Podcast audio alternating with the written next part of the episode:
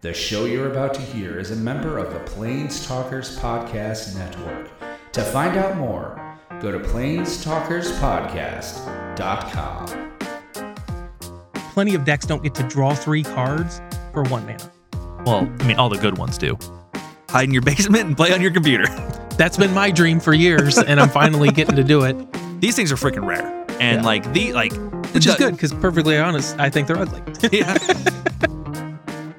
Hi, I'm Jake, and I'm Matt. and we are Cantrip Cartel. We're proud members of the Plains Talkers Podcasting Network, and we're here to talk magic. Matt, how you doing today? Oh, pretty good. Typical Tuesday. You had the day off, spent it playing video games. Still on uh, Final Fantasy XI. It's the American dream. This- Take a day off of work, hide in your basement, and play on your computer. That's been my dream for years, and I'm finally getting to do it. So I was playing Final Fantasy XI, and then there was actually some. I had mentioned a few weeks ago I played Gloomhaven online. There were a couple issues with the game where I talked about like advantage and like buffing your characters and how they, those weren't perfectly lined up with the board game. Well, they they actually just patched that. So like Nice. so I Gloomhaven got a little bit better. I'm having a blast playing Final Fantasy XI, leveling a red mage for anybody who's listening. Still, still working on gearing that out, and I've also started tinkering out around with Geomancer, which is a support class and can do some incredibly powerful things in the game. It's a support class. It buffs your your party, and it can do some very strong status effects to enemies, and it does it in like an AOE around itself. So like you stand somewhere, and everyone in that circle just gets buffed or debuffed, and if you get a couple of them, you can do some stupid broken stuff. is it better than the wizard just killing everyone on the map every other turn? Well, this is 11, but one of the things people do a lot is they'll get two geomancers and a samurai can just literally just solo things because it will they'll just debuff its magic defense and you'll use a couple weapon skills and do a skill chain and that skill chain will literally max damage for the game and so is is is max stamina a number or is it just nine nine nine nine nine nine? it's it's five nines it's It's- one yeah. one less than 100000 and so it's just like weapon skill weapon skill max damage dead next enemy weapon skill weapon skill max so, That's pretty so funny. that's that's the class i started to, to mess around with today Gotcha. so How long is uh, what's the what's the lag time between starting to mess with a class and having it ready to like go pwn the game? Um, it really depends. So the one of the good things about Final Fantasy Eleven is there's a ton of different tiers of content. I mostly play solo. One of the reasons I want to play Geomancer is it's very group friendly. So a weak Geomancer is still a Geomancer and Mhm. can still do things that no other class can do. So Gotcha. it has value. Does it make it easier to like party up with people? They're- Correct. They're, they're happy to have you in their squad. Yep, even if you're not you don't have the best in slot gear, you're still doing something cuz the the fact of the matter is most people want to be the guy carrying a big sword, right? And swinging it or casting major spells. Yep. I raise Most my hand. people don't want to spend their time just sitting around like buffing or debuffing, just doing utility type I mean, of stuff. It's being a healer. Being a healer isn't necessarily that fun. There's there's no glamour in dropping heal spells. Correct. And this is even less glamorous because with healers, you get that active, like you get those moments of, oh no, the tank's about to die. Like we just took a big attack and I can I Yep. can really flex. This is I'm gonna use these couple abilities. They're just really powerful, but it's not super exciting. Mhm. So if you're willing to be the person who does that, then you don't necessarily have to have the best gear in the game in order to get a spot in a party. That Gotcha. being said, a well-geared geomancer is probably the individually most like single most sought after class Gotcha. uh, the the way the game works is they have like relic weapons and whatnot, and they're very, very hard to get. Like if I sat down and started to get one today, it'd be probably three to six months before I finished it Jesus. for one piece of gear, but they're class defining. Hmm. So like this one makes the buffs.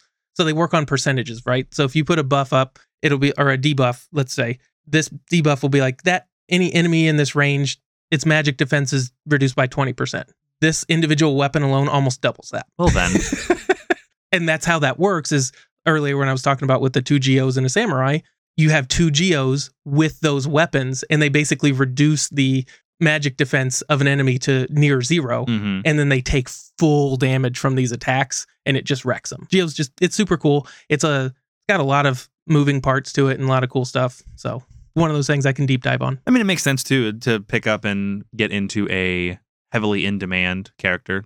Yeah. With it with a game that cooperation and co op play is such a big deal. Yep. Being able to party up easier is a big deal. I remember when we used to play Overwatch, similar but different. But like you would have wait times for DPS of like five to eight minutes because everybody wants a DPS, but you could hop into play tank and you could play a match in like 30 seconds is a queue time. Yep. And so I just, you get really good. I'm a really good tank and a really good healer, not a very good DPS because I would rather play 10 games as a tank than three games as a DPS. Yep. And this is the same way.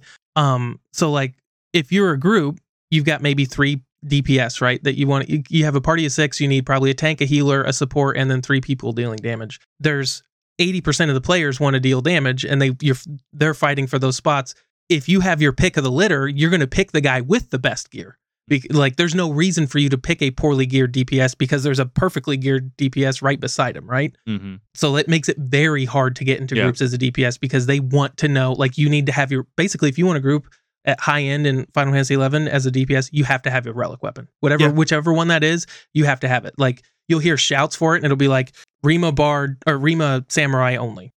Because, because enough people have, have been, have been playing this game long enough that you just can't compete with a, with a, a lobby full of DPS maxed out. Correct. So, wh- whereas Geomancer, because so few people want to spend their time casting buffs, has it's ki- you know it kind of gets one foot in the door, Yeah. just by the nature of its class. Yep. So it's cool. It's like it's like looking for a healer. I mean, like you'll you'll you people will fall over themselves trying to offer to DPS for you, and then you're sitting there being like, well, if we can get a healer in the next ten minutes, we'll be able to run this dungeon. So I've been, like I said, I play mostly solo. So Geomancer is going to be one of the kind of how I like dip my toe into group content. Don't do it. Just keep playing solo. Games get way better Then- when you're by yourself. Well, the nice thing is, while every online community has its toxic people, and Final Fantasy XI is no exception, it's sort of like Legacy at this point, where you have to really be into the game Yeah. in To be- order to be paying a, playing a 20 year old MMO that has probably, I mean, the level of dedication it takes to have a max level character makes modern MMOs look like a joke. I mean- like I said, one weapon will take you six months. The amount of dedication you need to play a 20 year old game that costs you 15 bucks a month to play. But like, I mean, a perf- so one of the things that uh, I personally don't do it, but I kind of track it as a means of tracking inflation is how much you can buy uh, Gil, the currency for. So if you wanted to put together one of these weapons and you just straight up bought the Gil, and there's other requirements too. So you probably have 20 or 30 hours worth of grinding you can't skip, Yep. plus another $500 worth of Gil you'd need to buy. That's how much you'd need to farm to get one of these weapons Gotcha. like they it's a huge commitment of It is. time and resources and most of the people that play anymore are on that level of commitment and they're not really assholes they're they Yeah. still are but like most of the people It, are weed- really welcoming because they just want people to play with it it, weeds out the the punk kids. keeps out the riffraff yeah. that's basically what it boils It's down not a to ca- not a Call of Duty lobby. Correct. It's you have to be really serious about the game. Now, the flip side of that is they expect you to do your job. Yeah. They have high expectations. You- They and they're they're. I don't want not that I think you know anybody's going to run out and play Final Fantasy XI on my recommendation, but there are stepping stones. Like if you Mhm. get in a group, a guild, they're called link shells. But if you get in a guild, you can find a guild that will walk you through end game and help you gear up. Like it's not like you can't group, but if you're expecting to just hop on and just do the highest level content, you're you're not even. People are just going to kick you when they check your gear, and they can they can look at your gear. Yeah. any player can examine another player's gear. So yeah, it's fun. I've been having a blast. Um, I love it. I'm glad. How you been doing? been doing good. The uh, there's been some movement in the tra- in the chess game, so I haven't talked about it very much for a couple weeks. 'cause I haven't been pounding it as hard. I, st- I watch some videos regularly. I uh, I do some puzzles here and there, but I haven't really been like pushing on it really hard. I made some friends. I, I reconnected with an old friend of mine through Battlefield. It was uh, Dustin who I met up with through Battlefield from Which you've already abandoned, correct? which we've already abandoned. Yep. uh, it's getting better. I, I watched the updates on it. There's been tons of updates to Battlefield. and it's getting better. But he ended up finding a game called Super People, which is essentially Apex mixed with PUBG, maybe with a little extra PUBG thrown on top. Mm-hmm. And he's he just he's a fucking PUBG fanboy. He lo- he's got hundreds of hours in PUBG. And so he was like, "Hey, it's on a free beta until the end of the month. Download it and we'll play together." That thing that you do a lot, except when we start playing, you quit playing and leave me alone on the game. Except he didn't. Sure. It's happened a few times. It doesn't happen that much, but it's happened a couple times. You got me on a game I said sure. but so he had a couple friends so we would we would stack up and and i've now played many hours with these people and one of them they or i should say one of them two of them play chess semi regularly And since we started talking about it, we started talking about like, oh, I like Gotham Chess. He's the YouTuber I watch and stuff. And so he's like, hey, we'll let's start playing for funsies. And we start we started playing like we started playing five day games where I'm used to playing like ten minute games or twenty minute games, which obviously are a lot harder than a five day game.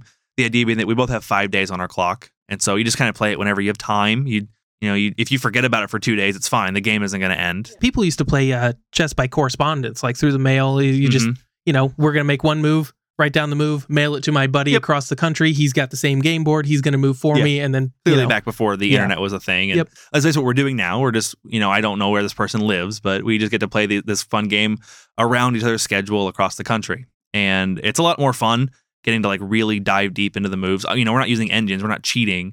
But so I've been having a lot of fun doing that. And I, when- if you remember, when I first talked about playing chess and trying to learn, and I learned openings and learned middle games and learning how to close games, I was like, I really like to get like in the one thousand ish area, like to one to eleven hundred, and that's based on the games that I see. Uh, um, Gotham Chess review. He does a lot. He does a, a cool series called Guess the Elo. Elo is the name of your ranking Yep. on Chess.com, or maybe in Chess in total. I don't know shit about chess. I'm learning, but your Elo is your is your global ranking essentially. And I um and he would do a game where he he would or he would do a a series where he watches a game and then he tries to guess what ranking these people are. So he'll watch them play and play and, he'll, and like making fun of their silly moves, their mistakes, and be like, "Well, this seems like a cu- like a twelve hundred ish level player." Yeah. And so based on like what I was seeing from like 800s and 1200s and 1600s, I'll probably never be a 1600 or an 1800 or even a 1500. takes a lot of work. and I don't have time to commit to that. But I was like, if I could ever break the 1000 ish, that'd be pretty cool. I think Like, you got to have you're a respectable chess player. Yeah. For a normie, you're like, you're definitely above the normal riffraff once Yeah. you're playing in the 1000 to, to 1200 or 1400 range. And I, I- you know, 1400 is I, I 13 to 14 is probably like the like the big jump where it's like that person is good at chess. Well, yeah, and each I imagine it's the same thing with every rating. The higher you go, it's more difficult for, to get from thousand to eleven hundred than it Yes. is to get from nine hundred to thousand. Yes. So I play a lot of chess online, but I play mostly against computers because I just don't like playing against people. I like playing at my own speed. Um, and so I was ranked like 900 ish. After playing a few games with uh, my friend who was ranked like 1250, I'm now sitting at like 1200. Nice. And so that's probably, that might be where I kind of settle in is between like, honestly, I'm probably between like 11 and 1200 is where I'm supposed to be. And I've had a couple lucky streaks winning against him, but that was a really like cool feeling um, over the last week to play a couple games with him. Actually, have like some really good exchanges go my way where I planned some stuff out and it worked, and then got myself into a couple pickles and had to think my way out and was able to, and which is always kind of like a little confidence boost. You know, when you're when you're doing something, but you're not really sure you're good at it yet until you Yeah. get tested. And I got tested and was found good enough. Yep. So Well, and that's you had said the word, and I know exactly what you mean. But that's one of my things I've always loved about chess is there isn't luck. Mhm. You're either white or black. That's there's a coin flip involved, and there's then you play. mistakes. There's mistakes, There's no lucky draws. and there's compounding mistakes. Yep. And but there's no like, ah, uh huh. He he my top decked opponent just ancestral. hit runner, runner, runner, and now I'm dead. Yep. And that's like the last game we were playing, there was a lot of back and forth, and I was the white. And I'm actually much worse white than I am black. I know a couple black uh, openings. I don't really know any white openings really well because you know it's hard to Google them and learn when you're lazy. Yep. So I, I playing as the white as the game was going into move like 10 and 12 and 15, like nothing, no, no exchanges had happened, nothing had happened. But just looking at the board, I'm like, he's taking a lot more space than me. He's setting up attacks. I can see where he's moving, and I'm just kind of turtling up. Mm-hmm. And I was, I was starting to get really worried. Like, I don't know if this is going to work out for me because when these attacks come to fruition and he starts really putting the pressure on, I don't know if I'll be able to fend him off. And he basically made one mistake That's all That- it takes. Yep, that allowed me to essentially take a knight and fork uh, his king and a rook, and so turn my bishop into a kn- trade it for a knight and a rook. And yeah, that gave me a, a That's decent good. point lead that I was al- able to ride to victory. I know just enough about chess to like I know what you're talking about. I my elo is zero. Yeah. I I've never played a competitive game of chess in my life. I played it as a kid. I Do you know how the pieces move? I know how I Yep. know how all the pieces move. I know the basic strategy of developing your pieces, planning attacks, covering pieces, controlling the center, like that kind of stuff. Like Mhm. basic tactics and whatnot, but I've never played a competitive game in my life. It's something I've like always wanted to dabble in, but just never did Mm-hmm. because there's a lot of like chess is something if you can get good at chess you can take those principles and apply them to other parts of your life Mhm. um, and that's mainly why I would do it. It's it's the game itself isn't terribly interesting to me because I do like well, it's fun to like never lose to bad luck. It's also not as fun to never draw the top deck you need. Yep. Well, you know for a fact at the end of the game, it's like I just got beat. Correct. And I they're- played poorly. like if you play against the like if I was to play against you, you would probably beat me game after game after game. probably. and probably for the next 20 games. Yep. Until I start to like figure it out. Yep. Whereas if we play 20 games of Magic, even if I was a relative beginner, if we're playing with relatively even decks, I'm going to have a shot at winning Yeah. some games. There's a chance I just draw four lands in a row. And that's like, I don't have currently the time to be like that super competitive where I'm just going to be like, yeah, well, chess is what I'm doing for the next, Mhm. I'm going to do that for eight hours a day every day until I'm good at it. Yep. So Clearly, I haven't done that. But what I have done is I have spent the last probably three three months, three four months, casually consuming chess content and playing some, and you know, looking at openings, watching how to videos. Um, I do. I do learn a lot just by watching chess be played and Yep. um listen now I li- what is what's perfect about watching Gotham chess is I get to watch uh he's not a grandmaster he's an international master but he's almost a grandmaster watch almost a grandmaster evaluate low level play a lot because Mm-hmm. most of what he evaluates is the 800 to 1400 because shockingly that's where the vast majority of his audience rests Yep.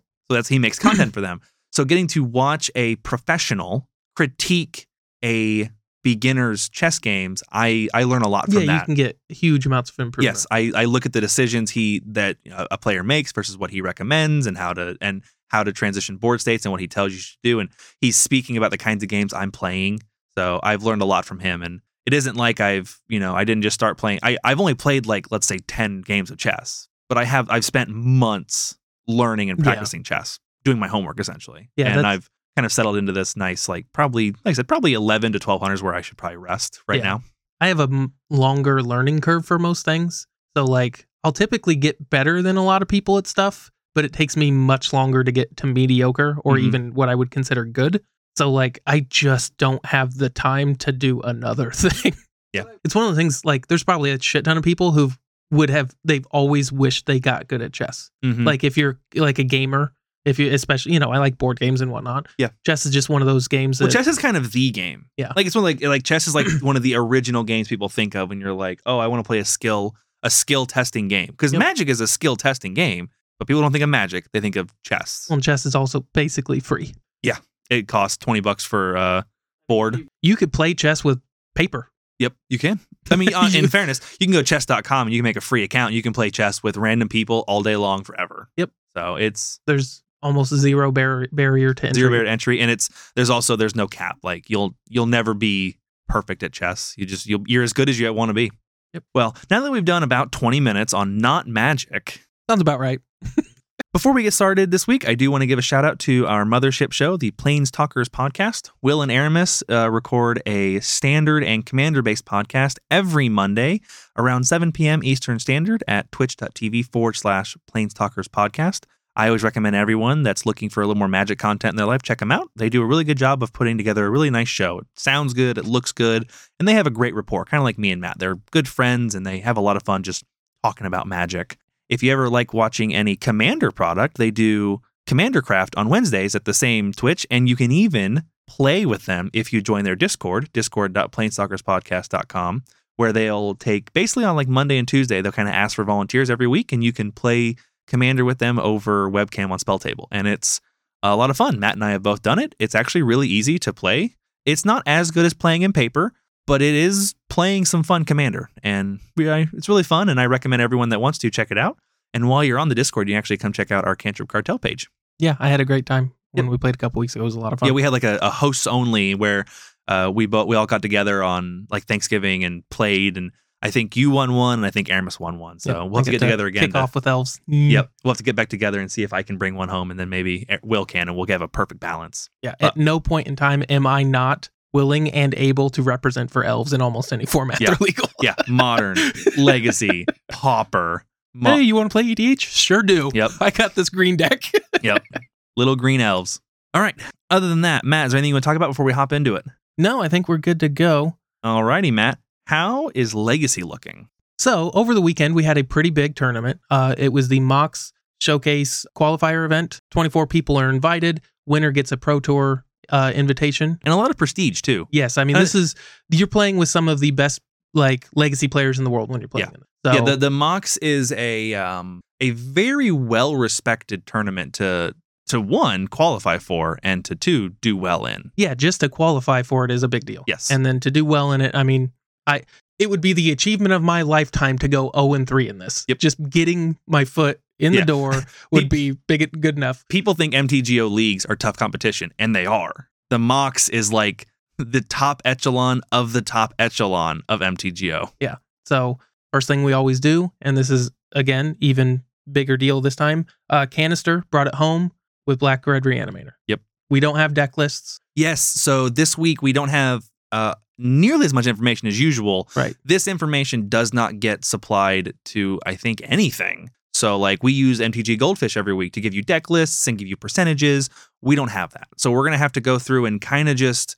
We'll, we'll pull what information we have. We're basically looking at a Reddit post with the with the contestants and their decks, and Yep. you know we'll we'll be able to draw some kind of overarching uh, ideas from this, but we're not going to be able to give you the as in depth as we uh, normally do. Yeah, and and we can I mean we can make some assumptions here Mhm. just from looking at the lists and whatnot. But uh, so bringing it home, Canister, Black Red Reanimator. Uh, in second place, we've got uh, misspelled Thalia. Misspelled Thalia He uh, this this player is in the top eight. He, Yep. This is a, this is a very very popular grinder. with uh, Blue Red Delver. Then in third place, we've got uh, Binu, Blue Red Delver. And then in fourth place, we've got Julian Yep. playing Elves. Good job, Julian. I don't know if you listened to this podcast anymore, but we were both really happy We're to see rooting your for Twitter you. post. I'm super excited that you did so well. On that note, though, as far as the Pro Tour invite goes, so they give out one. hmm The first, uh, the guy who got first and second, both were they're in the MPL. They're already going, Yep. So they So they bumped gave it, it- down. Um, so they bumped it down to the third place winner. He got a Pro Tour invite, and Julian missed his invite to the Pro Tour by, uh, from what he said, tiebreakers on his Twitter post. It was Yeah. basically tiebreakers. That's pretty rough. So, but still, that was a really really uh, impressive showing. Like we like we Yes. said, even to get to go to the mocks is crazy impressive. To do this well is crazy. Correct. So couldn't be more couldn't be happier for him. The only way I could be happier for him is if he, you know, if he Had got won. that pro tour. I would love to see him in a pro tour. That would have been amazing. Mhm. In fifth place, we've got another uh, Black Red Reanimator list. In sixth, we've got Blue Red Delver. In seventh, we've got Red Prison. and in eighth, we've got Blue Red Delver. And then in ninth, we've got Blue Red Saga. And again, the only reason I went to ninth is just to kind of drive that point home. Yep. Ta- half of the top eight is Blue Red Saga or Blue Red Delver. Sorry. We talk about the metagame every week. Mhm. I don't really know how much there is to say about it that we haven't said when half the top eight is effectively one deck. So we saw that last And- week. Um, to ju- last week we saw in our top eight we had eight blue red delver deck. Or sorry, we had half of the top eight, four blue red delver decks in the top eight, and we actually had a fifth in the top ten. Yeah. The the the meta seemed to be pretty inbred. a- At least when you're looking at the top players playing the top decks, you look at uh the 5-0 lists every week, and those lists kind of look diverse. You see a lot of really cool 5-0 lists. Leagues are much lower stake, and so people doing a lot more jank and a lot more fun in leagues. But Mm-hmm. when you get into these, you even to the high the high stakes tournament of a challenge, you start to narrow down into a much more fixated metagame. And then you bring it to the Mox, which is just two tiers above that, and it just boils down to much deeper to a much more refined metagame. Yeah. Uh, case in point, did you remember what Julian said on his post on like like his prep for the tournament Mm-hmm. yeah, he was he go ahead well, what he said is he prepped to beat Blue Red Delver and Black Red Reanimator. Yep. That's what his deck he he said he built it I w- he, built it with beating those decks Yep. in mind. I built my list with almost singular focus on Blue Red Delver and Black Red Reanimator, which what put in six of the top eight. him seventh was him, Yep. and eighth would be the Red Prison deck. Um, I do actually have Julian's list. is one of the very few lists we have access to, and so um, one Julian's our guy. We both love Julian and his content, and it's also I think the only list I we have access to at the moment. Matt may find another one, but we'll go through this just for fun. So a top tier elves deck built to beat Blue Red Delver. Yeah, so looking at the list, kind of stuff we want to talk about would be the highlight cards. Endurance and Scavenging Ooze in the main. Mm-hmm. Endurance obviously has some splash damage against Delver, but that to Yep. me, you want Graveyard Hate in the main that's searchable. Yeah. Again, I mean- Endurance is good against both. Scavenging ooze is is not crazy uncommon to see in the main. I've seen Scooges in the main it of is Elves decks. anymore. It's atypical anymore. Oh, okay. I must Like- be a little behind the curve then, because I, I remember seeing Scooges in main decks, but Yeah, endurances well, I used to run it all the time. endurances I'm not used to seeing those in the main. Those are usually pretty solidly in the side. Uh, he's got the uh, white splash for Archon. Mm-hmm. That makes perfect sense there. And then his sideboard is 100% what he's talking about. So you got four thought seizes, three more endurance, which is just a, a great card Yep. against both those To decks. bring the full four of in. You got the assassin's trophies, which are pretty. Those are pretty typical, just a kind of catch-all.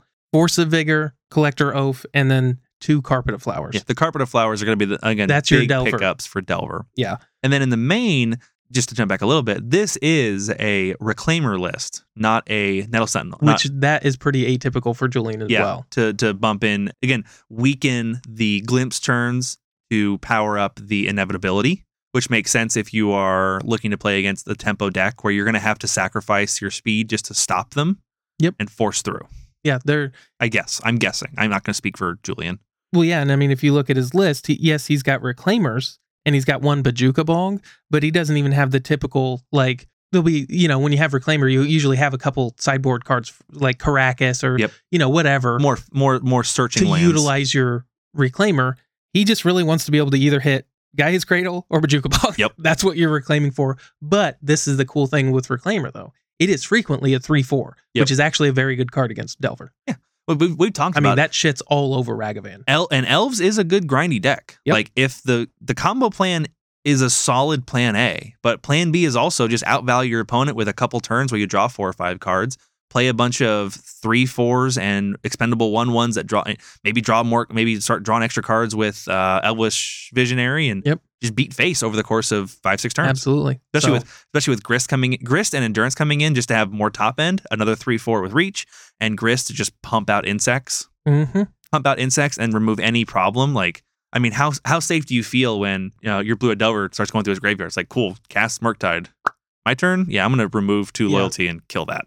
correct. I have main deck answers for that. Uh huh. I've got grindy value. He's searchable with a or he's fetchable with Green Sun Zenith. Yep. So just having the one of there is great. I love Grist. He's an excellent addition to Legacy, in my opinion. He's So- wor- to me, he's perfect. He's the perfectly designed planeswalker. Like Mhm. not to say that like they're, he's the best one or, but as far as design goes, Yeah.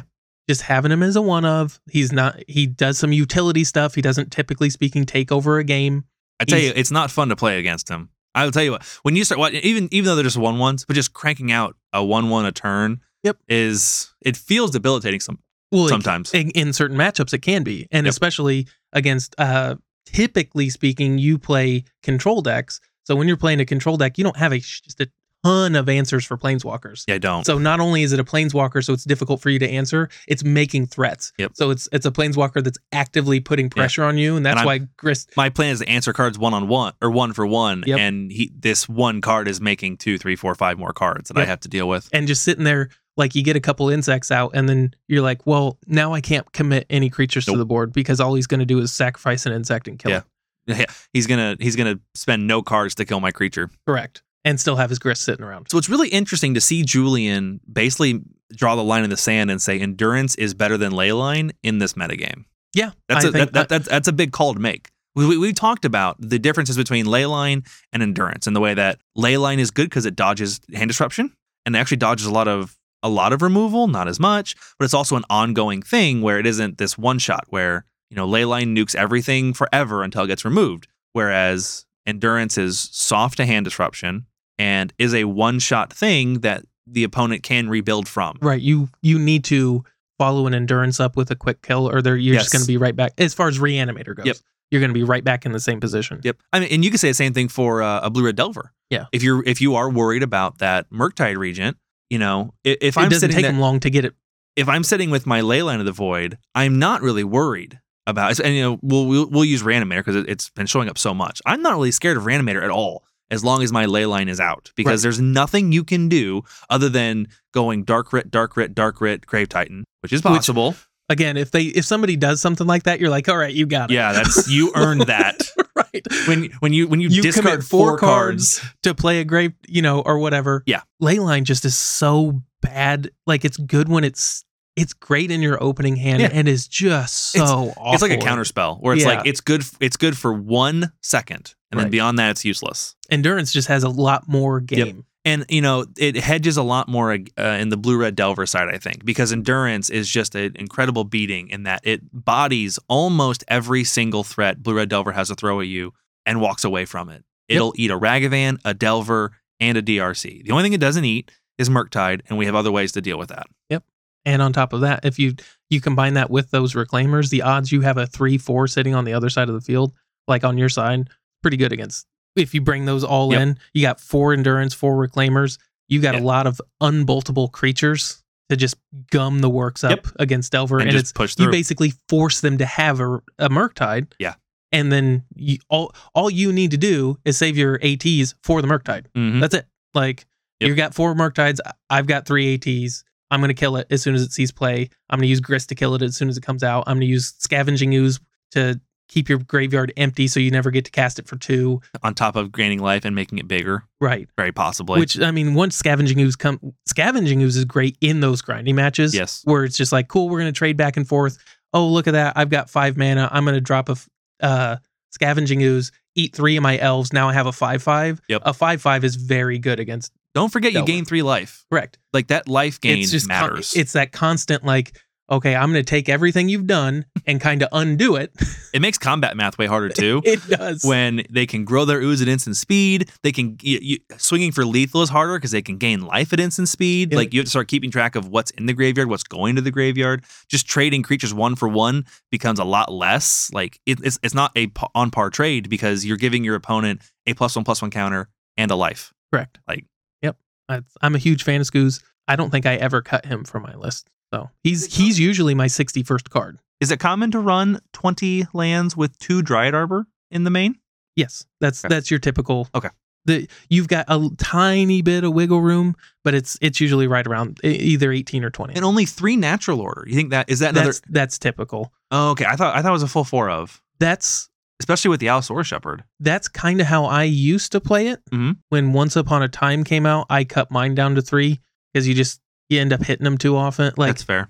you just don't want that many non-creature spells in your deck. hmm And it's the other thing is it's just you almost never want two natural orders. It's just really nice. Like I like playing elves as a natural order deck as opposed to a glimpse deck. Julian himself is just way better at glimpse than I am, so it doesn't surprise me at all. Like he's, I mean, there's a lot of times where he just he'd fire up leagues or uh challenges and just I've seen him a couple times just not even run natural order and just build it as a glimpse deck.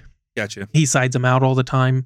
I remember Um, you told me about that, like, like in the uh, well, it used to be before Allosaurus Shepherd. You'd side them out in the in the in the tempo or the fair matchups. Yeah, Do you still keep, do you still side them out against Delver with I- Allosaurus Shepherd, or you I lean keep in, mine in. lean into it now? Yep. Now that now that Al, with Allosaur Shepherd, because that's why you want to decide him out. Is typically speaking, if you're playing against a Force of Will deck, you don't want a two for one yourself because your two for one not only like your opponent has to two for one themselves in Mhm. order to Force of Will you, and that's that's fine with Yeah, like a but- glimpse. But because you're losing board presence. not only are you losing board presence, but like so if I fire off a glimpse and you Force of Will it.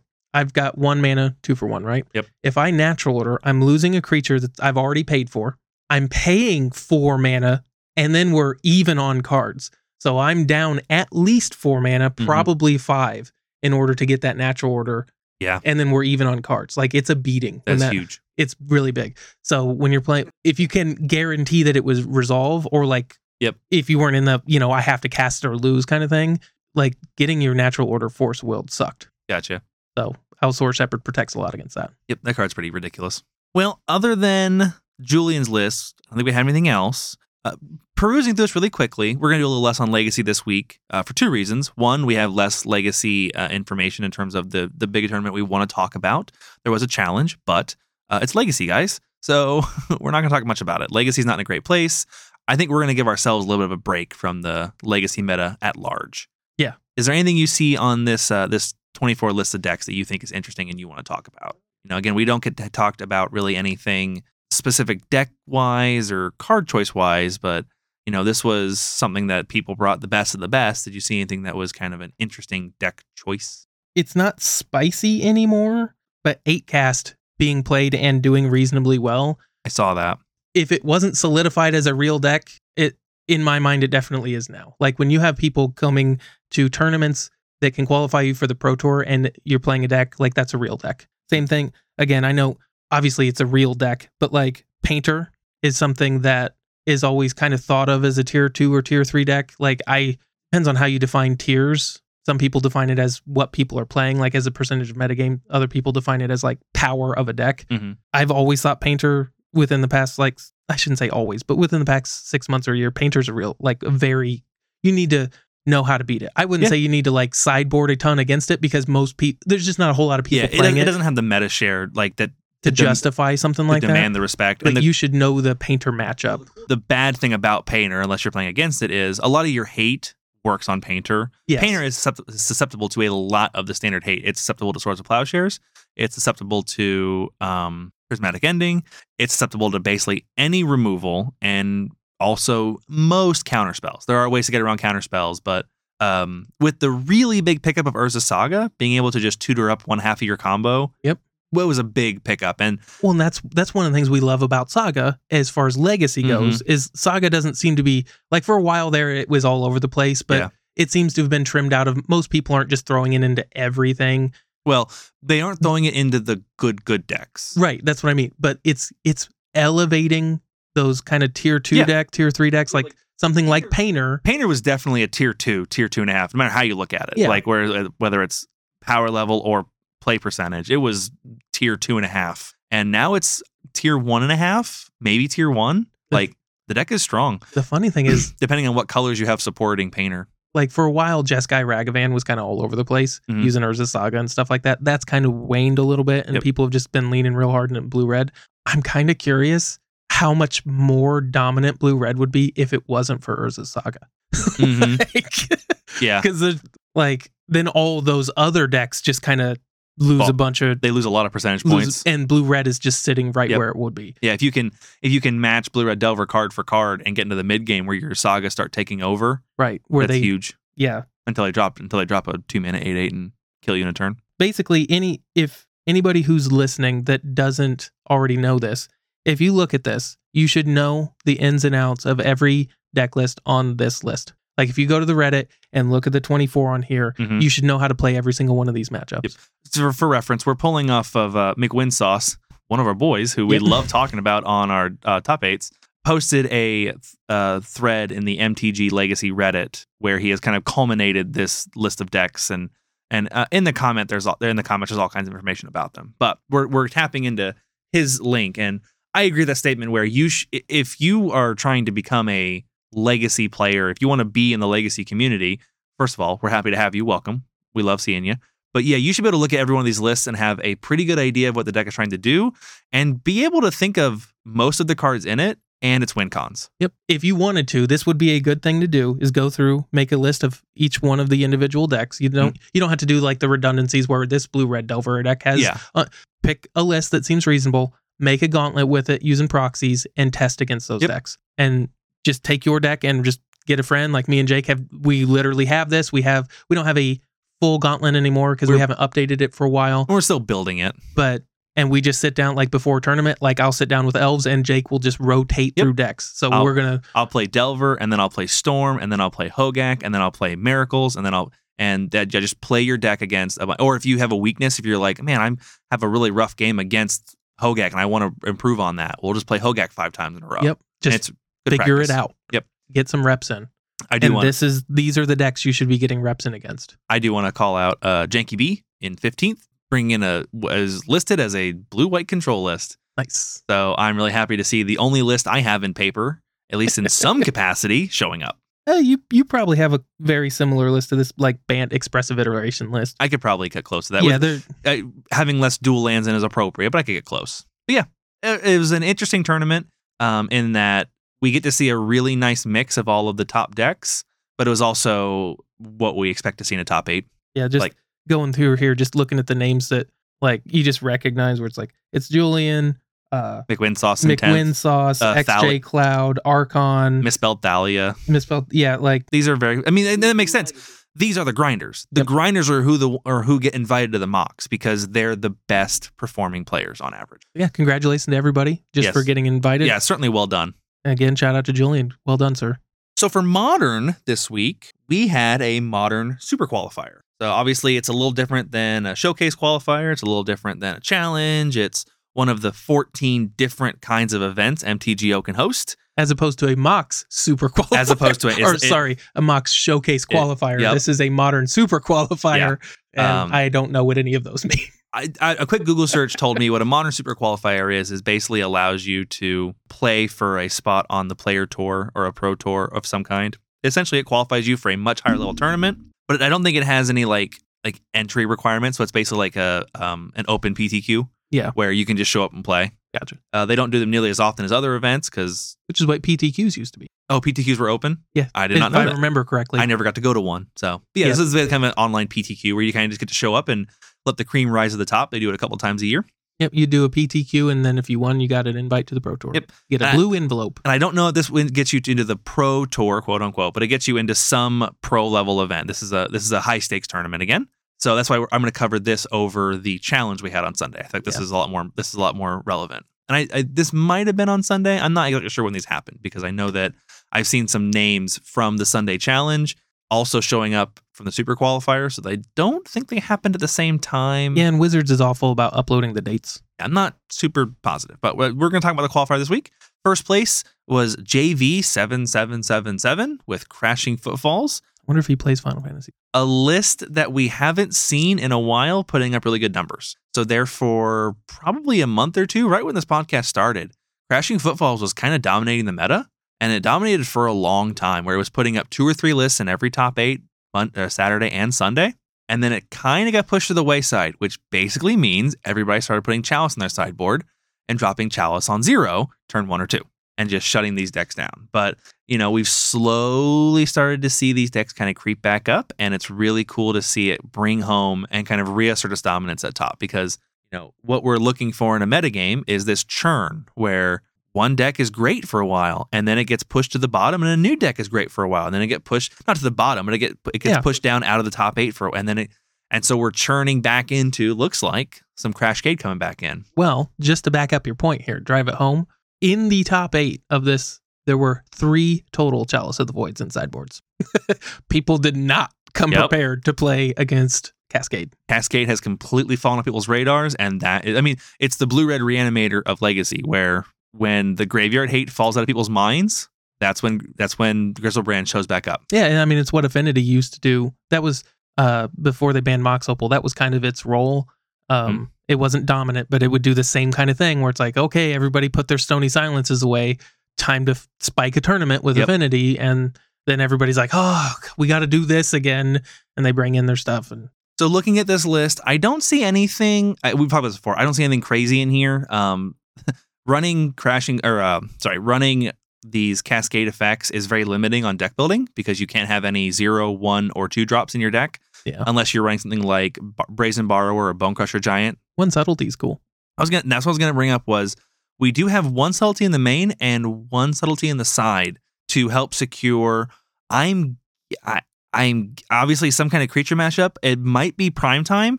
I'd say it's probably there to help shore up prime time and Tron. Tron has been picking up a little bit, and prime time has really been picking up lately. Now, obviously, subtlety is good for any deck. I mean, it's good for Murktide. It's good I for was going to say it's it's very good against Murktide. I mean, I think it's it's okay. Like I mean, it's force of will for Murktide. it is, but So I mean, you could just well, I guess you can't run. I, guess you can't run That- counterspell. as far as this deck goes, it's basically force of will for Murktide. Yeah, I guess that's true. and Oh, so, Murktide has been picking up. But it, it, like you said, it basically hits anything somebody wants to tap out for. yeah, Like It- you it- don't want to drop. There's a couple decks right now going crazy. I mean, like it, it does hit. It, it can buy you that it, that essential turn against the four color Zenith or not Zenith. That's the uh, the Omnath decks, the Elemental decks. Like it does hit just enough that I could I I can see the the two the one main one side, but I I also understand going down to just one because there's not really a whole lot that it's like really saving you from other than the one here, one there.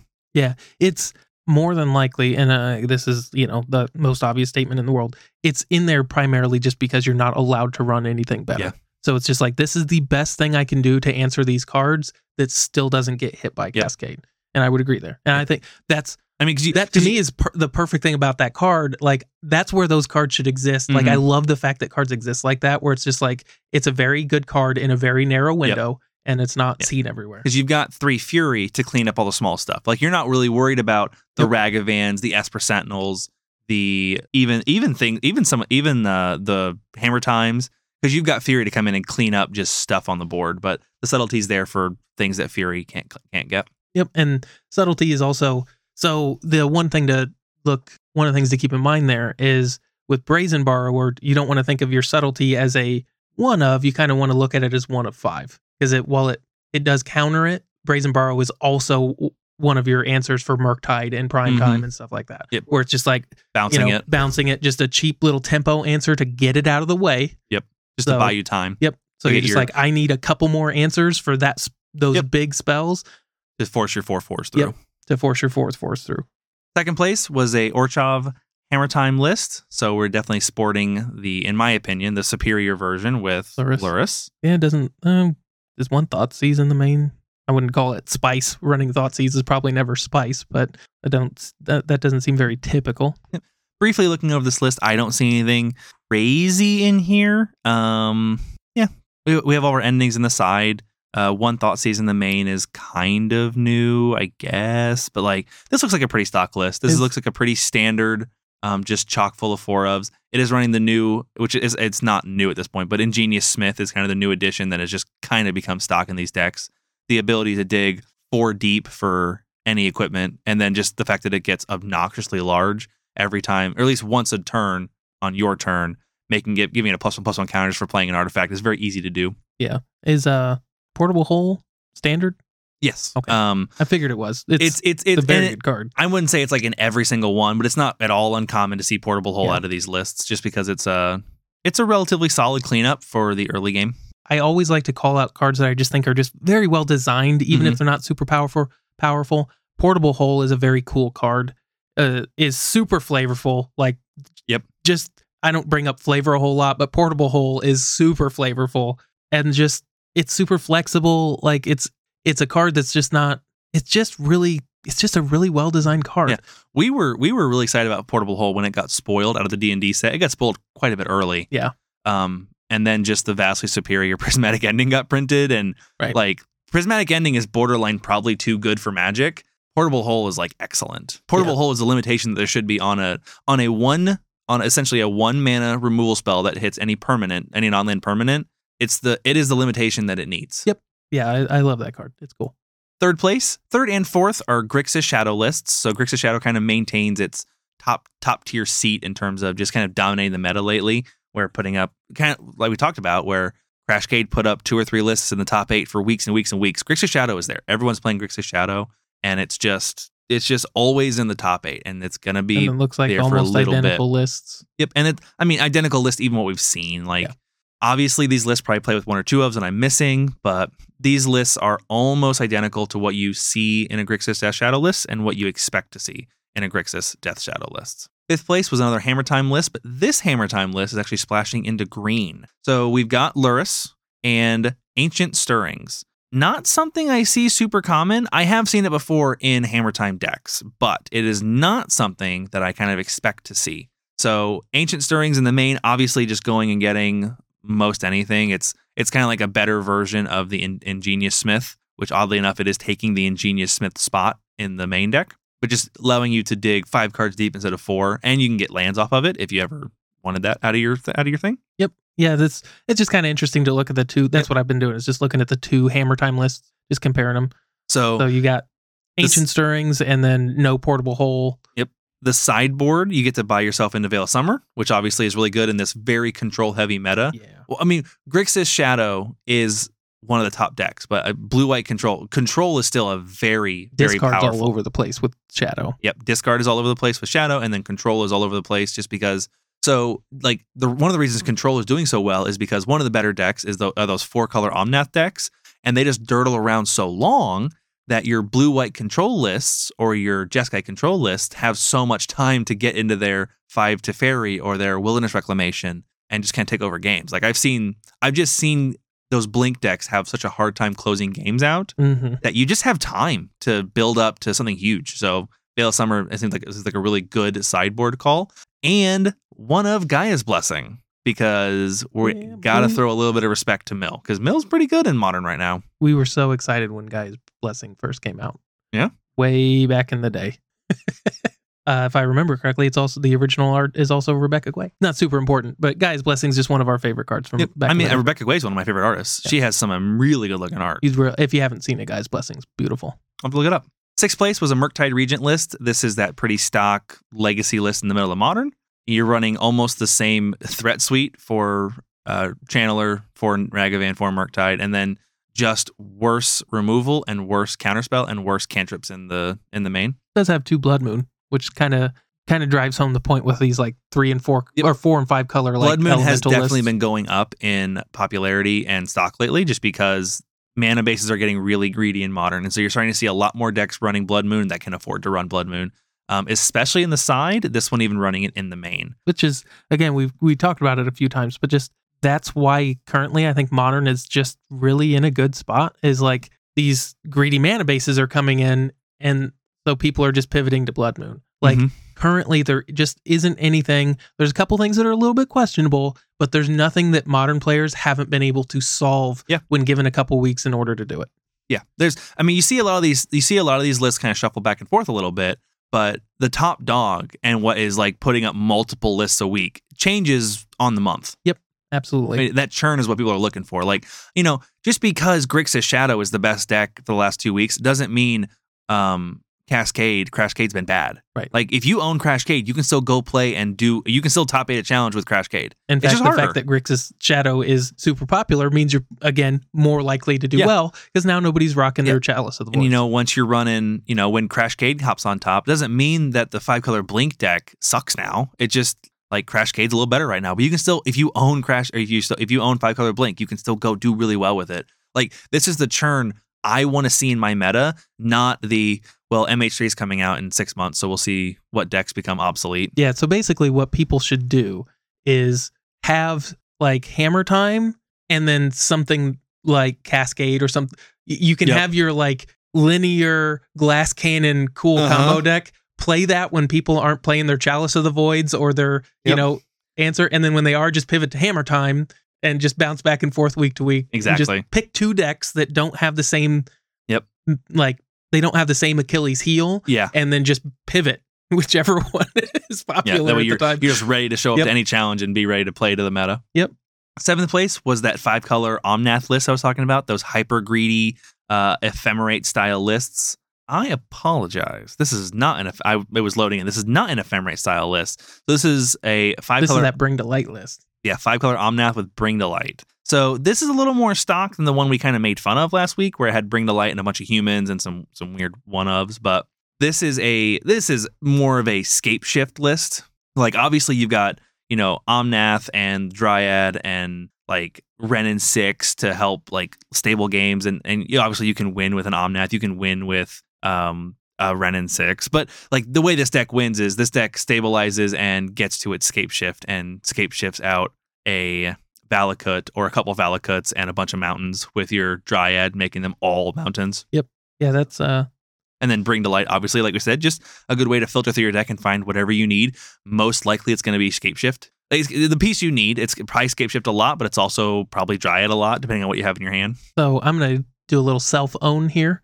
Uh modern players, please make Brain Delight a thing. It was actually my first spec way back in the day. Oh, so I think I have like 10 Bring Delights just sitting in a binder. So it's like that card is just, it costs five. So Mm-hmm. it needs something very powerful to do, but it's just begging to be broken. it's one of those things that like every year it gets better. Correct. the idea like the idea of cards like that where they tutor out the best thing for the number of colors it just gets better every year Yep. So that's the problem was that set was opened like, um, it was, there were quite a Yeah. few packs of that set open because that was the expedition set. Yep. So I spec'd in a set that had a ton opened. Yeah.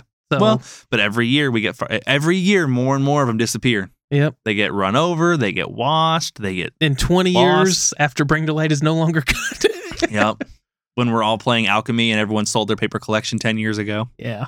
So yeah, keep keep bringing your bring delights to the tournament.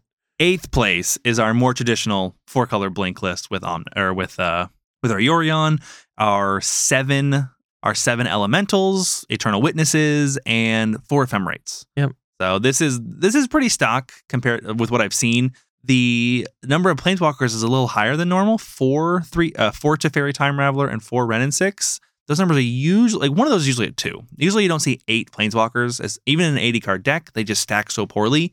You know, your second Ren is kind of garbage unless your first one gets destroyed. But eh. Yeah, but Ren and Six is just so good in this deck. Ren and Six is really. I mean, Ren and Six is just good. Period.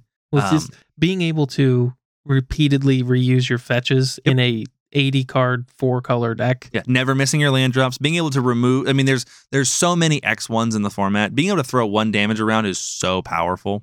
And then you have just your, your huge top ends like Omnath, Eternal Eternal Witness. Uh, relevant. This one is not running a time walk or a, not time walk, but a time warp. Yep. So we don't have the infinite turns loop in here. We're running Eladomri's call kind of in its place. So the ability to tutor up whatever creature you need when you need it. Which again, Eladomri's Call pairs so well with Fury and Solitude, the ability to just go get the thing you need, and if you have to, use it right away to not die. Yeah. Other than that, I don't see anything crazy. It is hilarious to point out the one Emmercruel, the Promised End in the side. Yep, well, you don't want to lose to Mill. This or is- no, that's the that's no, the other one. That guy's just uh So I'll admit, I have no clue why there's a fi- why why there's a 13 look. drop Is uh, there- Emmercruel on the side. anything stupid, not stupid, but anything weird that would allow him to cheat it out. Doesn't look like it. So Well, I imagine the way I, the thing that's a hell of a top how end. I look at that is your games are going to go long. Yeah. Delirium type stuff is everywhere. is that your mirror breaker? You think? That's I mean cuz uh, so realistically he's going to cost 8 Mm-hmm. between land, instant, sorcery, creature and planeswalkers are everywhere too, right? Mm-hmm. So getting 5 card types in your opponent's graveyard is not And enchantment. an enchantment like artifacts are everywhere. Yeah. So like getting five or six card types in a real long game, making him cost seven or eight. I'm and when he does, he just wins the game. Yeah. So I guess that's, that's, that's a barring I- anything I we're saw- not seeing, I saw Emrakul and I kind of assumed the Aeon's torn. yeah, that's no, this is I did the same thing. You said Emrakul, and I didn't even listen to the other three words. Emrakul, the Promise End. That's a really interesting top end to bring in. I'd be interested to see games where like that card gets cited in and whether or not it's relevant. Because we've always talked about like a deck, especially an 80 card deck, can probably do fine with one bad card. A sideboard can definitely do good with one bad card. You know how he's getting that out. Omnath. Oh, getting to double up on mana with a fetch land. Yeah. Yeah, so you need. I mean, but you still need what eight lands out and then crack a fetch. Well, I mean, it's a combination of things. I 'cause guess that's- yeah. it's- So if he's reduced to costing eight, He's reduced to costing eight. Then you have an you could Omnath. play your fetch. four, you could play your fifth land, crack a fetch, and you have a mana left Yep. over. Boom. Wow, That's hilarious, and I love that. that's the best way to cheese out an Emrakul I've ever seen. Oh, Yeah, that's points- so good. Points to Zach Attack twenty three. That's a that's and pretty the cool. one of makes perfect sense with the Eladomri's call. Yep. So Go get you it. o- he's he's one of in an 80 card deck, and you only go get him when it's when you absolutely for sure can cast him. Yep. That's cool. That's uh, that's super exciting. All well right. done. We're getting a little late in our episode for meta recap, so let's run through this meta summary and these cards really quick, and then we're going to hop into our final topic of the night, which is actually going to be the Kamigawa kind of sneak preview we got. Yeah. So metagame summary. 22% with hammer time, seven decks Hmm. in our top 32. That's kind of a lot for modern. Usually you don't see any deck breaking the top, uh, breaking 20% of the meta, but I'm not surprised at all that's hammer time. Hammer time is kind of colloquially just one of the most popular uh, best decks in modern, and it has been for a while. It's not to take away from the deck at all. It's also one of the cheaper decks. It's Yes. the cheapest tier one deck. Especially online. So it's going to be Like- yeah, online it's 350 tickets. Like only burn is cheaper, it looks like. Between three and 500 tickets is pretty freaking cheap for, Yeah. uh, for a modern deck, especially in the world of Solitude, Fury, and Urza Saga. Yeah, so it's kind of like death and taxes and legacy, where it's going to be a little overrepresented just because it's a little Yep. cheaper. And- That's not to take away from the deck That's But- crazy good too. or any pilots who use it. It's just Yep. you're going to have a lot more people playing it. And then right behind that is Death Shadow, that Grixis Shadow list with six, bringing up uh, almost 19% of the meta. And then we've got five decks, uh, this four color Blink and a Yorion deck with almost 16% of the meta. So this meta kind of congealed around a couple archetypes a lot more than usually we see. We usually see maybe one list in the six or seven decks, and then a lot of like threes and twos. Whereas with this, we have, you know, we have seven, six, five, and then a bunch of twos. So this week kind of congealed a little bit more. Um, what that what that says to me is, you know, it looks like modern is kind of settling down into into into a steady format that people are going to start programming against and completely shake it up here in the next two weeks.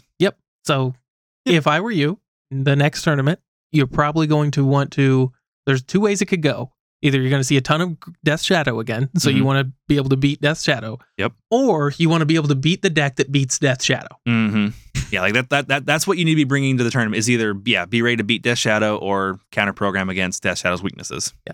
because people are going to show up to beat Death Shadow after this tournament. I mean, how, with how it's every week more people show up to beat it because it's every week it's it's showing up in such huge numbers. You know, five more people go, I'm not losing Death Shadow this week, and then eventually Death Shadow's going to get its butt kicked. Maybe I just need to trade my sagas and something else into Ragavans and build Death Shadow. Uh, I would highly recommend not buying so- not buying Ragavans yet. I don't think he's here to stay for long. I don't know if he'll go anywhere in modern. I Well, don't think but once once he leaves in Legacy, the price is gonna drop Little quite a bit. I bet a lot of Ragavans are being held by Legacy players. Most played cards. This is pretty standard. Expressive Iteration, Mistress Bobble, Prismatic Ending, Ragavan, and DRC. Almost the same as every week. Like these numbers definitely don't change very much. and That's kind of sad to see. Top creatures, Ragavan, DRC, Solitude in third, and Esper Sentinel in fourth, with Memnite fifth. Top spells, Expressive Iteration, Mistra's Bauble, Prismatic Ending, Unholy Heat, and Teferi Time Raveler, the three fairy, and fifth. Um, the most played cards definitely don't change very much at all. Creatures look pretty similar. Solitude's kind of moving around in there. As for Sentinel and Memnite, those are always there.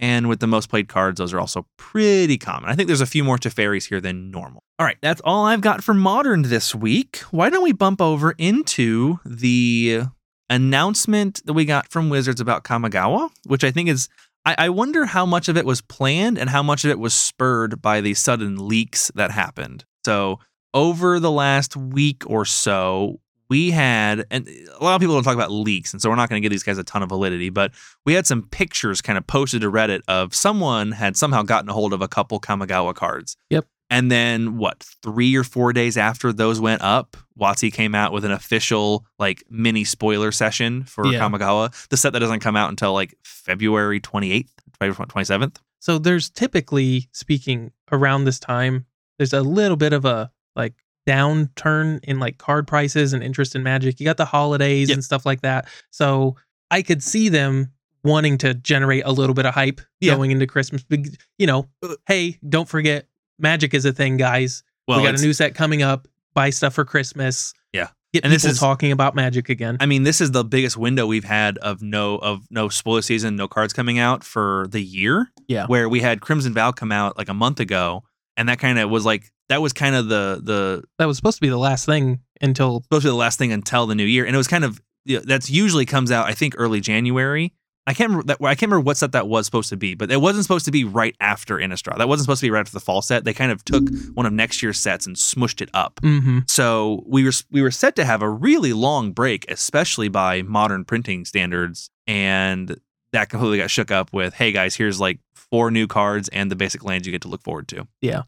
So just really quick, Matt, since the Kamigawa Neon Destiny Neon Dynasty, I think I've been saying it wrong the whole time, that's fair. uh, is kind of what you've been most excited about. Why don't you kind of take over and read through some of these spoilers and tell us what you think about them? Yeah, there's not a ton to. I mean, there's only a few cards, and the rest are basics. Um, I guess we'll do the basics first, just because they're the thing I'm most excited for. Mhm. So there's these. Uh, there's two basics for each type: two plains, islands, forests, swamps, mountains. They're gorgeous. Like I don't really know what else to say ab- other than that. Like they they've replaced the. There's a. I'm assuming the print in Japanese there is plains, island, Yes, they are. They literally say, Yeah. they say just. I don't Plains read Island. Japanese. I'm just it's the logical conclusion. And then they have the mana symbol there, and then they're full art, and they are. There's not a single one of these that doesn't look great. I have my favorites, but these all look fantastic. So personally, these are okay. I'm def. I'm on the other side. Like I like these are cool lands, and I will agree that these are some of the most beautiful lands that have ever come out. Just like objectively, That's but, what I mean. Is Yeah. like the art on every single one of these cards is beautiful. Um, they are not. I, most of these would not be in contention for my favorite. Let's say like my favorite plains or my favorite mountain. Yeah. But they are they are they are beautiful. I recommend everyone like go check these things out. Like I personally like if we're just like critiquing the cards, I wish they would have made the name and mana symbol far less prominent. yeah, like make the border um like i would have just put like a very small thing at the bottom that says Yep, they, mountain. they they could have shrunk that by like eighty percent and it'd be fine. right. Like Because these- everybody know all it needs to do is it needs to identify itself as a forest. Everyone knows what it does. the the lands, if you aren't looking at them, are they, they they're very traditional Japanese art style lands, and you can eat like they are very reminiscent of the Strixhaven um, archive, not Strixhaven, yeah, the Strixhaven like The mystical, mystical, archive, the Japanese, Japanese, alt art versions. Yep. they're very reminiscent of that. They're really pretty. Like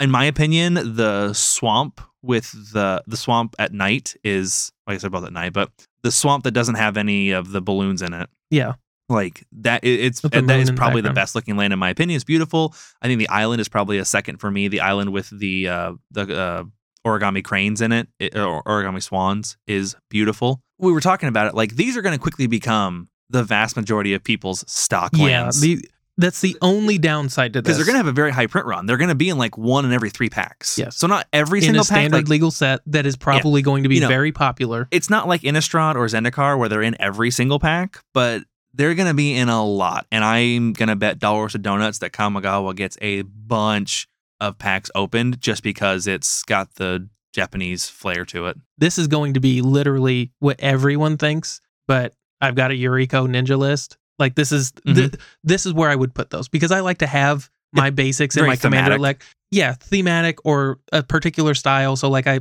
uh, my Marin deck is my primary uh, EDH list. So I, Rebecca Gway is my favorite artist. So Rebecca Gway basics, right? Mhm. We've got Japanese themed basic lands. I've got a ninja deck. That's where these would kind of lean to.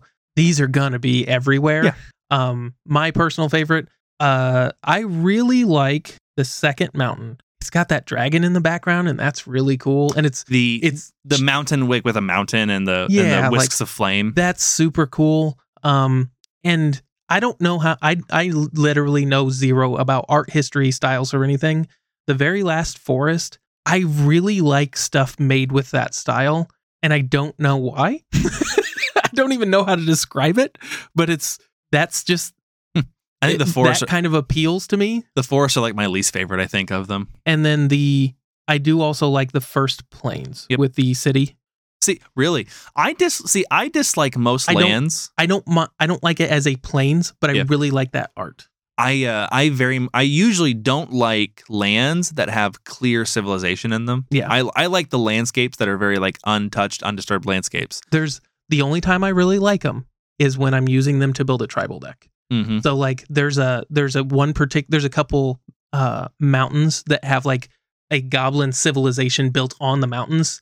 And I think that's, That's- really cool. And if you're going to Yep. build a goblin deck, that's so like if I was going to build like a green like I don't know if I would use them for elves, but like a green tribal deck, Mhm. having one with a vil- having like a village based green Absolutely, forest would be cool.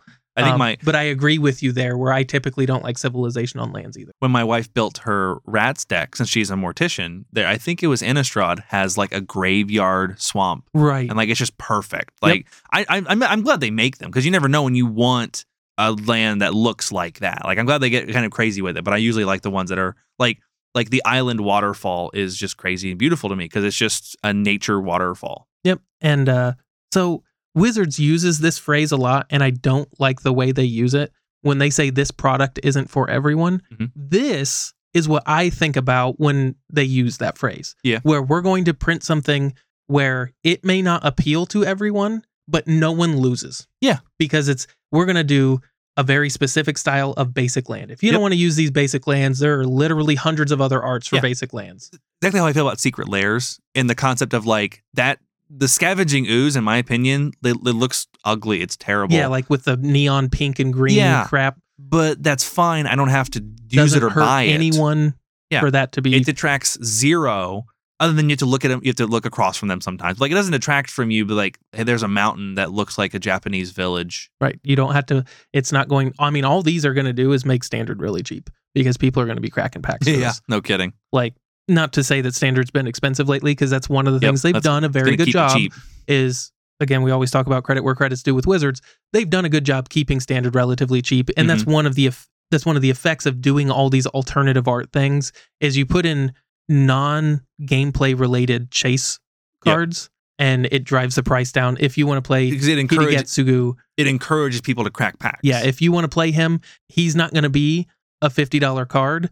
for the regular version. I don't know. He's- The, the the the neon pink one might be. Well, w- for the regular version, he's going to be a dollar to five dollars. Yep. And then if you want to get a blinged out version, you can throw all the money you want at him, Mm-hmm. but you're not required to pay fifty dollars in order to build put him in your deck. And that's one of the things they they really started to get that um, with the uh, the masterpiece series they did with the expeditions and then the uh, the inventions and the invocations is those really drove down the rest of the price of the set and didn't affect standard in a negative way at all because mana crypt isn't legal in standard Exactly. um, then they got rid of them and shifted them to secret layers. That's Which about right. I think those two things are probably directly related. oh, we can mana crypt is two hundred dollars Yep. for we a can, shiny mana crypt. we can tap Why into aren't that. we selling that? Yep. um, as far as the actual cards go, uh, we've got Hidagetsu, uh, Hidagetsugu, Devouring Chaos. Uh, he's a four mana, one black, uh, four four legendary demon ogre. For he's three and a black. Yeah, I know, but that's he's four mana. He's got one black. That's just how in my head. That's how I read that. He's got black. Sacrifice a creature, scry two. Powerful ability. Yep, in the right circumstances. Uh, and then he's got two generic and one red to tap, exile the top card of your library. You may play that card this turn. When you exile a non-land card this way, he- he does damage equal to the exiled card's mana value to any target. So the first thing that popped up for me and Jake was uh, Worldly Tutor up an Embercool on top and Yep. then dome somebody for I think Draco costs more, doesn't he? Draco's a sixteen. yeah, whichever. Yeah.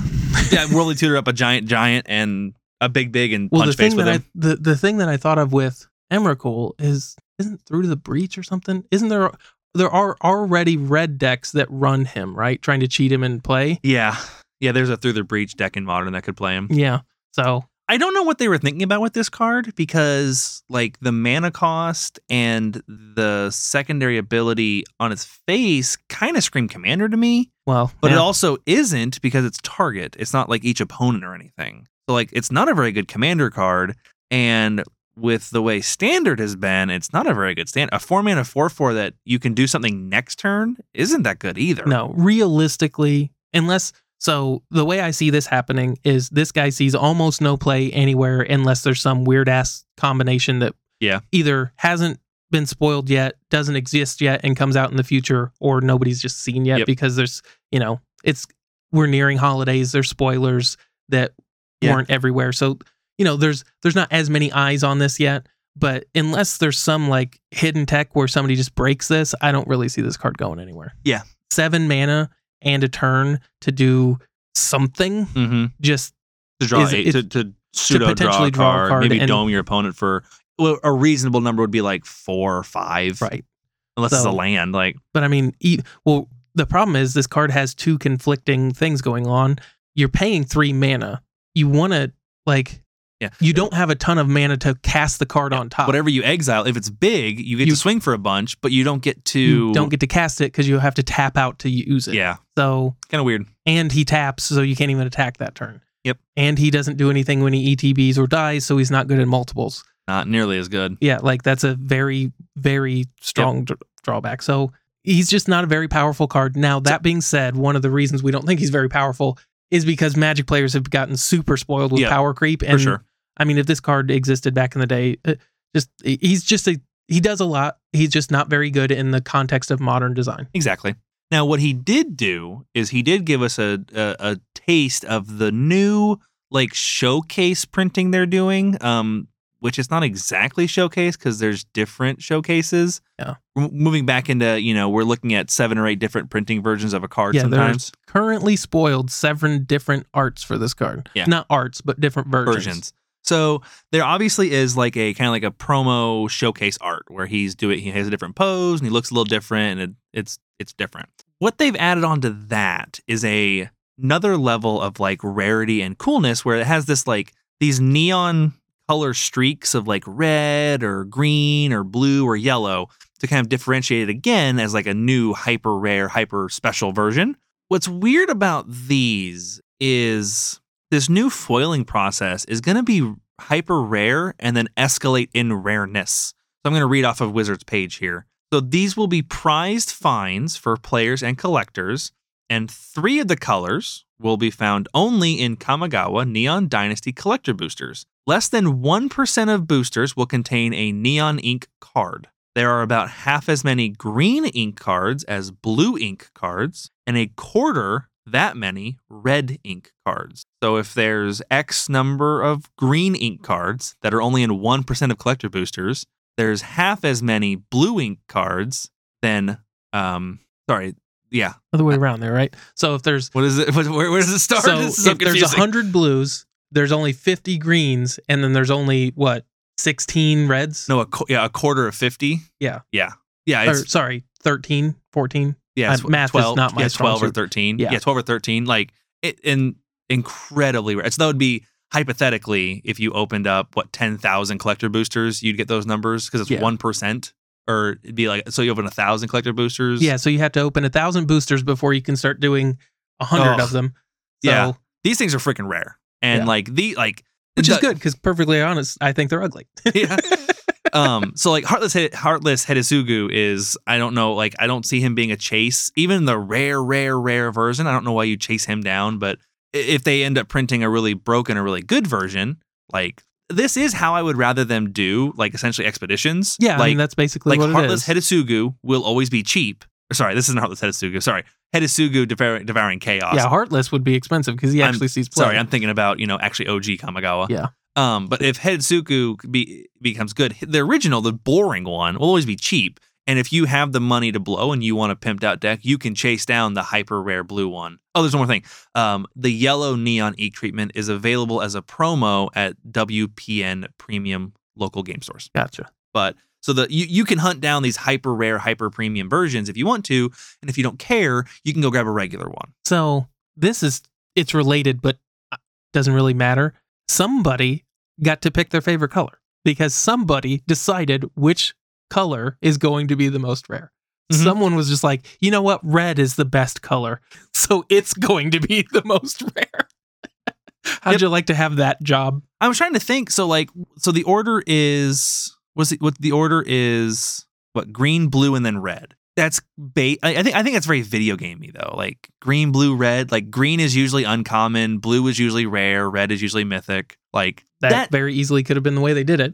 to me feels very video gamey, but also doesn't mean anything. Like there's very little rhyme or reason to this, as far as I know. right. So It's I mean, we're talking about the exact same art with different Yep. just literally just different highlights of different It- colors. That's 100% purely subjective. It looks a lot like I mean, it, it's like if you're playing a video game and you can like change the trim color on your car. Yeah. like it's just change it like the it, the exact same. You're just changing the outline coloring of him. That- Interesting. the whole thing, to be perfectly honest, seems very silly to me. It seems very Yu-Gi-Oh Pokemon esque, where we're just trying to We're trying do to make as anything to, as many rare versions of a card as we can. yeah. And this- um, when I was listening to, I was listening to the MTG Goldfish podcast, and I believe it was Krim was talking about how he had at one point used to be a card sorter, and he said sorting for Yu-Gi-Oh was the worst thing ever because Yeah. Yu-Gi-Oh has 13 different forms of rarity for the same card. Yep.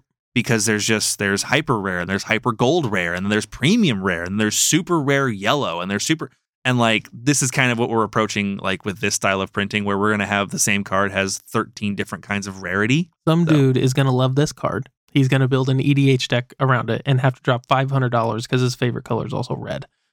Yep.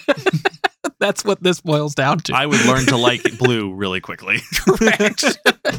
or you could do like me, like I do, and I actually prefer the original card frame. Uh-huh. So the further we deviate from that, the less I want it, typically speaking. So like I look at that and I go, well, the only one I'd actually really want, like if I was going to play this card, I would buy the original version, the just the basic version. He'll be a buck.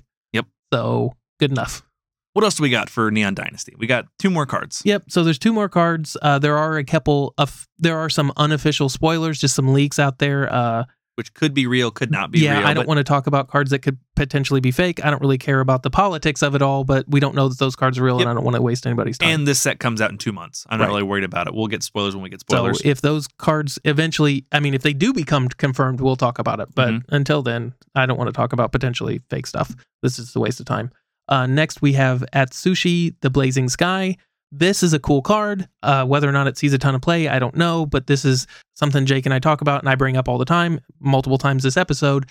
A well designed card. yeah, I like it a lot. So he's four mana, two generic, two red for four four flying trample, legendary dragon spirit. Mhm. So one of the things people complain about all the time is ETBs. We're like, we're in a world of ETBs where if your card doesn't do anything on when you either cast it or it hits the battlefield, then it's just typically speaking not good enough. Yeah, Because because you need instant value for your cards now. too much stuff does something as soon as it hits. Correct. The way I look at it is I don't necessarily mind cards having value, but it should be more of a more of a we get value in one way or the other. Mm-hmm. So like when you play this dragon, he has a death trigger as opposed to an ETB. So it's when he dies, you can choose one, exile the top two cards of your library until the end of your next turn. You may play those cards. We've already seen similar cards that do that effect, and we know that that effect in particular, while isn't super broken, is a good effect. Yep. The Like ability to having temporarily draw two cards. and- temporarily draw two cards, and it's the end of your next turn. Yep. So And, since, you since it says play, you can't hit lands. if you can hit lands, there's nothing wrong with that effect. That if that uh, it's as close as you as close as red is ever going to get to drawing two cards. Yep. In any time anytime soon. Mhm. And then the other one is create three treasure tokens. So like Both Jake and I very were- strong effects. yeah, both very strong effects, but they don't happen when you cast them. You don't get to pay four mana Yeah. and immediately replace himself like uh, Omnath did. Yep. Where it's just like I'm gonna play this guy, play a land, cool. He's paid for himself and he drew a card. It's like he never. I didn't have to invest anything into him. So the cool thing about this Atsushi the Blazing Sky, what- it sets the precedent a little bit of like when you ca- cast Atsushi, what you get It's is a four four flying trample. Yep. And then when you lose him, you get more things. yes. you Like I can think pseudo replace him if he goes away. yes, but you get you don't get rewarded for casting him by with more stuff. The reward you get for casting a four four flying trample is you now own a four four flying trample and you can kill your opponent with it. Like I, I think that card design would just like I think Magic would be better if more cards followed that design. Where It'd be far more interesting. and Like- it also creates, from an opponent's perspective, it creates some issues where it's like, well, if I want to deal with this, they're going to get something as well, rather than, well, if he, you know, just as the first one that popped in my head, prime time. Obviously, with prime time, you need to kill him one way or the other because it's got that attract attack trigger. Yeah. But like when he comes in, he's already got value. So like, Yeah. he's already done his thing. You need to kill him because he's going to keep doing more of his Yep. thing. Whereas this, it's like, well, if I don't kill him, then they don't get that. So there's going to be points in the game Yeah. where it's better to not kill this, and that's an, a choice your opponent has to make. Where if you're, you know, for whatever reason, you know, say your opponent's hellbent and the four four is just not relevant, you don't kill it, so you don't because you don't want to give your opponent more cards. Exactly. And he stacks really well. Where if you draw Right. your second one, you can just play it, choose one to keep. Yep. And get your death triggers. Yeah, so it it's a little bit of a um, you know, a way to get around the drawback of being legendary a little bit. Uh, obviously, this is something we should just mention. These are obviously callbacks to the original Kamigawa Dragons. Mm-hmm. I mean, duh. We're in the same plane. There's going to be legendary dragons. Yep. Nobody should be surprised about this. Uh, this one currently has three uh, versions spoiled. There's the normal version, the normal card. Then there's the extended art, and then there is a gorgeous Yeah. alternative art. They did a really good job on the altar that with this card's one. beautiful. Um, Has like him like coiling around, like looking at you, like all like badass looking. uh, as Jake and I talked about earlier, um, before the episode. I, as far as the aesthetics go, I'm I'm a big fan of the Eastern like flying spear, s- flying serpent Mhm. dragons rather than the Western like big lumbering dragons. They both look cool, and uh, obviously, you know who doesn't love dragons. But it's I just think the Japanese, the Eastern style dragons just look a little cooler. That's just a subjective thing. Yep. So I'm I'm a big fan of these. Like that I- card's awesome. Just to wrap up, I think a lot. I think a lot of cards would work a lot better, and I think a lot. I think Magic would be a lot in a better uh, would be in a much better place if Wizards adhered more to this, or at least went going forward, adhered more to this death trigger instead of ETB trigger. Right. I'd like to see that. it's more interesting. Uh, it means you you're not always going to get it. You either have Exactly. a four four Well, or you, you, have get it three when you treasure lose tokens, something. Right. You get something because you lost something. as opposed to just You paid three mana for Uro. right or four mana for Omnath. Then you draw a card immediately. Then you have multiple other abilities. Uh-huh. And I mean, it's there's nobody who plays Magic that knows that doesn't know Omnath is busted. So Mhm. I don't want to beat a dead horse, but Yep. like he is the epitome of this kind of design we're talking about, Yeah. where he is so much value that he just crapped all over standard Exactly. for the week he was legal. Yeah. Yeah. like I think he That's was just- banned before he ever got released, like in paper. Right. So Pretty funny. it's just ridiculous. That's what they hit their like how far can we push this Uh-huh. concept and it'd be nice to see it and they obviously are at least to some degree dialing Yep, that back a little exactly. bit. And again, while we do call wizards out for their crap, I do want to commend them when they do stuff well. Yep. That is a very well designed card. Super cool. I'd be happy to play that. Um, next up, What about Kaito Shizuki? Yep. So we've got a pla- our first planeswalker of the set spoiled. Uh, he's a cyborg ninja looking dude. If you've ever played the Metal Gear Solid series, Very Uh, shadow runny too. so um, he's a uh, a generic, a blue, and a black for a three loyalty planeswalker. Uh, beginning of your end step. If he enters the battlefield this turn, he phases out, so he kind Mm-hmm. of protects himself a little bit, at least initially, until you can generate some uh, loyalty. So what this card showed was most people don't know how phasing works because when they spoiled this, the internet went crazy saying that you can never attack him. Right.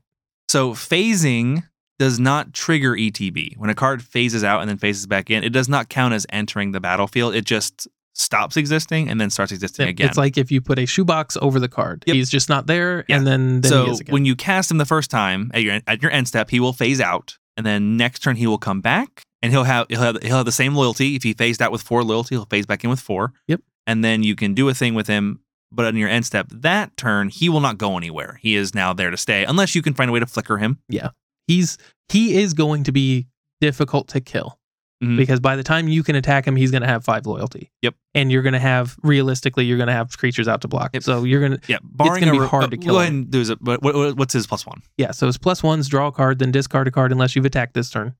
Pretty So- likely, to, pretty easy to do if you're Yep, I building mean a deck he's around gonna him. be cr- the obvious thing is he's going to be crammed into every ninja deck uh-huh. just because you got a bunch of people like me who are like, oh my god, ninjas. Yep. and just love shouting ninja. well, his minus two worked really good with ninjutsu. Yep. So his minus two is create a uh, one one blue ninja creature token with this creature can't be blocked. So just dying to be ninjutsu'd. Yep, absolutely. And then num- uh, is minus seven, which doesn't.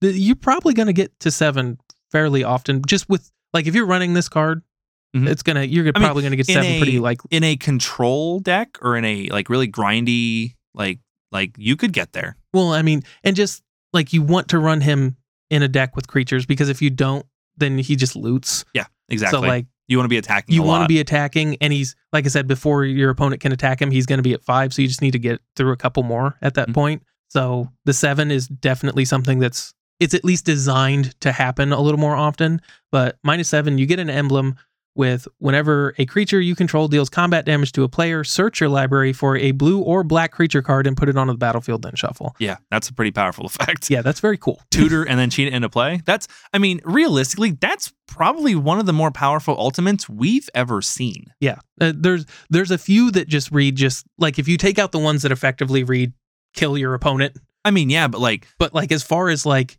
you know you you lop up those five or ten right Mhm. where they just you ultimate and you just win the game like liliana of the veil sacrifice half your stuff Yeah. sure okay we lop off the the top five or ten percent of that no, I, this could- he's very that's this could cool maybe be better than that. So whenever a creature you control deals damage, you get to just go get you get uh, to he the, the Grizzlebrand. ceiling is very high. Grizzlebrand's on the board. Yeah. Uh, Inkwell Leviathan's on the board. Tideshell Tyrant's on the board.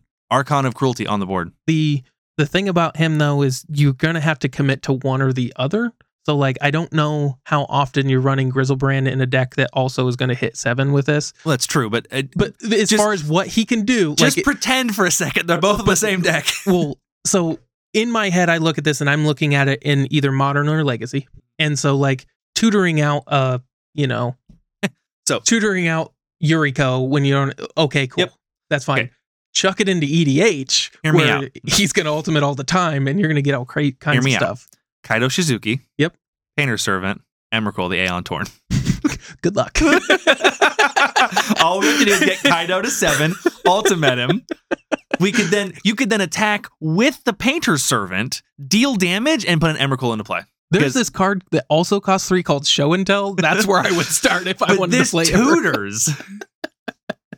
this is a cool planeswalker. I Yeah, think he's, he's- really neat. He's very cool. He's he's right where I kind of like planeswalkers, especially like so he's he does a very particular thing well, but he's just not a broadly powerful one like Oko or Jace, where He- he's just he's just doing boring stuff. even though he will come in almost at five. Yeah. Now, obviously, he's boltable and well, he's not boltable as soon as he comes in, but like you can hit him with bolts, you can hit him with abrupt decay, yada yada. But As he- far as like through eternal combat- formats go, you've got Unholy Heat. yeah, like through, through combat though, he's going to be hard to remove before he gets to five, unless you're gonna unless you immediately like make a one one blocker. yeah, Which again, it's also important to recognize that this planeswalker does protect himself in a sense. yes, You could you could come down, make a blocker, he phases out. Next turn, plus him, draw a card, even attack with that blocker if you need to. Yep. Like there's potential here. This is a cool this is a cool three mana planeswalker, I think. Right. He's he's about he's about as strong as I think planeswalkers should be. At He's three. somebody yes. I mean as far as just relative overall like if we're regardless of the cost, so like Karn is a good example of like just because he costs a bunch doesn't mean he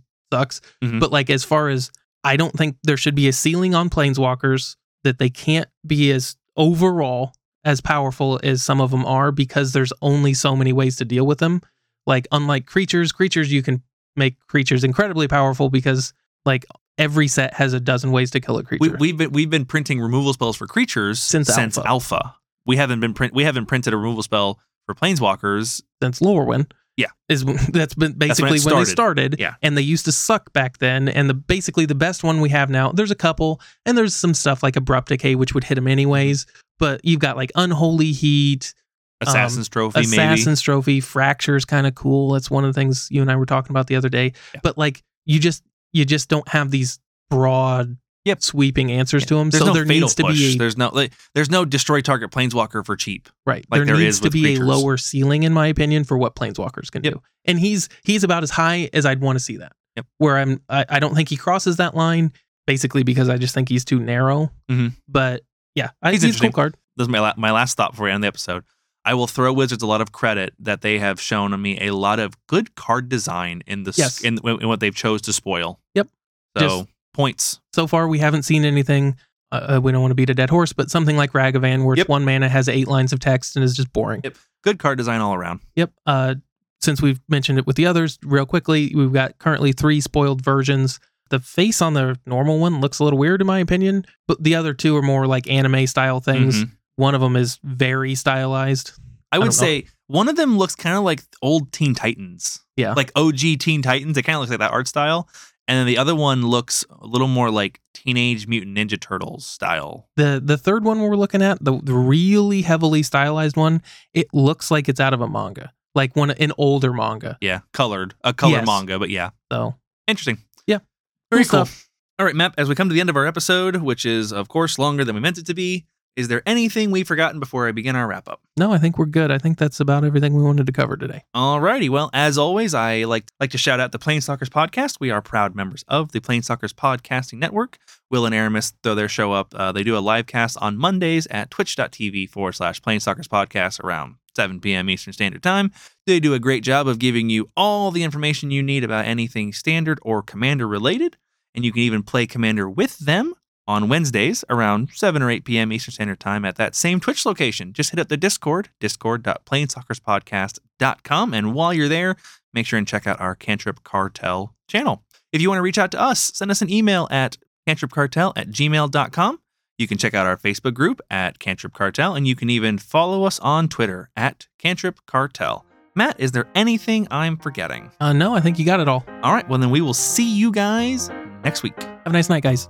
Oh, uh, at the end of your turn, I'm going to go ahead and cast Faithful Mending and discard an Archon of Cruelty and a land, and then I'll go untap and persist. That's way better than my frog mic.